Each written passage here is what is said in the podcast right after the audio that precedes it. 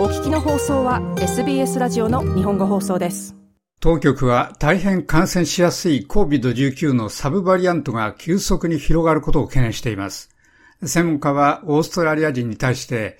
XBB.1.5 と呼ばれる新しいオミクロン株について警告していますが、それはこれまでで最も感染しやすいサブバリアントというレッテルを貼られました。この系統はアメリカで流行し、今やオーストラリアに達しました。新しい大変感染しやすい COVID-19 のサブバリアントは急速に広がって、まさにオーストラリアへ上陸したところです。我々はそれについて何を知っているのでしょう ?WHO 世界保健機関は、この XBB.1.5 系統をこれまでで最も感染しやすいオミクロンのサブバリアントと言ってきました。WHO の COVID-19 対応の責任者、マリア・バン・カーコーブ博士は、この系統の追跡を続ける難しさについて説明しました。世界的なレベルでは、シークエンシングの入手がますます難しくなっているので、これらのオミクロンのサブバリアントのそれぞれを我々が追跡するのは困難です。それはこれまでに探知された最も感染しやすいサブバリアントで、我々はその成長のアドバンテージを懸念しています。カーコーブ博士でした。この成長のアドバンテージというのは、その系統の免疫を避ける性質が強いことと、人間の細胞とより密接に結びつく能力を指しており、それを一層感染しやすくしています。この感染しやすさはまた感染の拡大を止めるための現在のワクチンの能力を減らすのと同じです。ロンドンのインペリアルカレッジのウイルス学者ウェンディ・バークリー教授は、これらの限界を認める一方、重大なマイナスの健康上の結果を防止するために、ワクチンが引き続き重要なことを強調しました。ワクチンが極めてよく機能しているところは、重症や入院、死亡から人々を守っているところです。そして、ワクチンは我々がこれまで見てきたオミクロンの変異株すべてに対して大変よく効き続けています。ワクチンがもはや全く効かないところは人間の感染を止めるというところです。バークリー教授でした。11月、WHO は流行しているオミクロンのサブ系統と比較すると、WBB.1.5 の再感染のリスクが高いことを示す初期の証拠を明らかにしました。ヨーロッパではそのサブバリアントが発見された数は少ないものの増えていることが分かりました。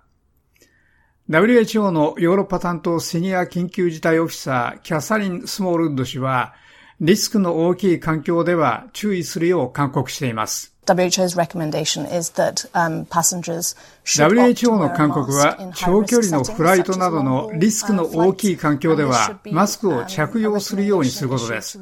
これは COVID-19 の感染が広がっているところから到着した全ての乗客に出されている勧告で、それはほとんどヨーロッパ全域とアメリカ全部、また多かれ少なかれ世界中となっています。スモールウッド氏でした。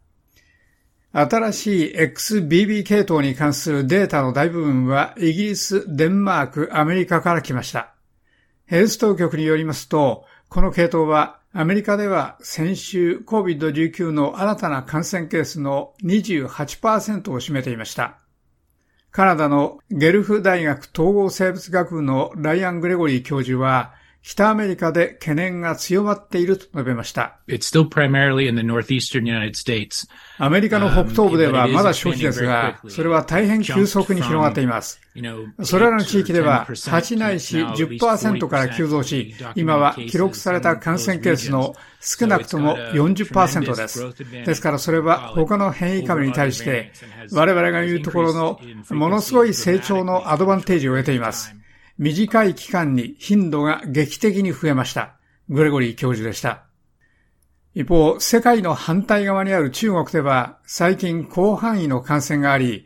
新たな患者の波から新しい XBB 変異株が発見されました。中国の全国保健衛生委員会のもとにある COVID-19 対応専門家パネルの責任者、リャン・ワンニャン氏は、その系統のレポートは本当だが、警戒する理由はないと思うと述べました。中国はそのウイルスの管理レベルを格下げしました。それは我々が全ての抑制対策を諦めたということではありません。実際には我々は中国全土の港から国へ入ってくる COVID 変異株をモニターしています。我々は2、3の都市で XBB 変異株を探知しましたが、この変異株も世界の70カ国余りに存在しています。ワニャン氏でした。中国の新たな COVID 危機は、先月中国当局がゼロ COVID 政策を緩和した後に来ました。ジュネーブの世界保健衛生研究所のアントワン・フラフォー氏のような専門家は、中国の14億人の人口にわたる急速な拡散は、変異株が出現しやすい条件を作り出すと思っています。しかし、ロンドンのインペリアルカレッジのバークリー教授は、中国が新たな系統の繁殖地だと想定すべきではないと述べました。結局、中国がロックダウンして、その後次第に再開した時に、彼らが持っていたウイルスは我々から、世界の残りの部分から来ました。ですから、我々はすでにそれらのウイルスを見ていました。もっと危険なウイルスが世界のどこか他から来るのではなく、中国から来るだろうと考える理由はありません。実際に何かあるとすれば、彼らのウイルスの進化に関しては中国は現在我々より遅れています。バークリー教授でした。今日まで WHO は多くの推計はアメリカだけが期限のものしかないので、XBB.1.5 の世界的な危険の彼らの査定には自信を持っていると言っていました。ニューサウスウェルズヘルスのデータは、オーストラリアではこれまで少数の発見があるだけであることを示していますが、当局はまだブースター注射を受けていない人には受けるように勧告し、脆弱な人には4回目のワクチン接種を勧告しています。以上、SBS ニュースのサム・ドーバーのレポートを SBS 日本語放送の長尾久明がお伝えしました。もっとストーリーをお聞きになりたい方は iTunes や Google ポッドキャスト Spotify などでお楽しみいただけます。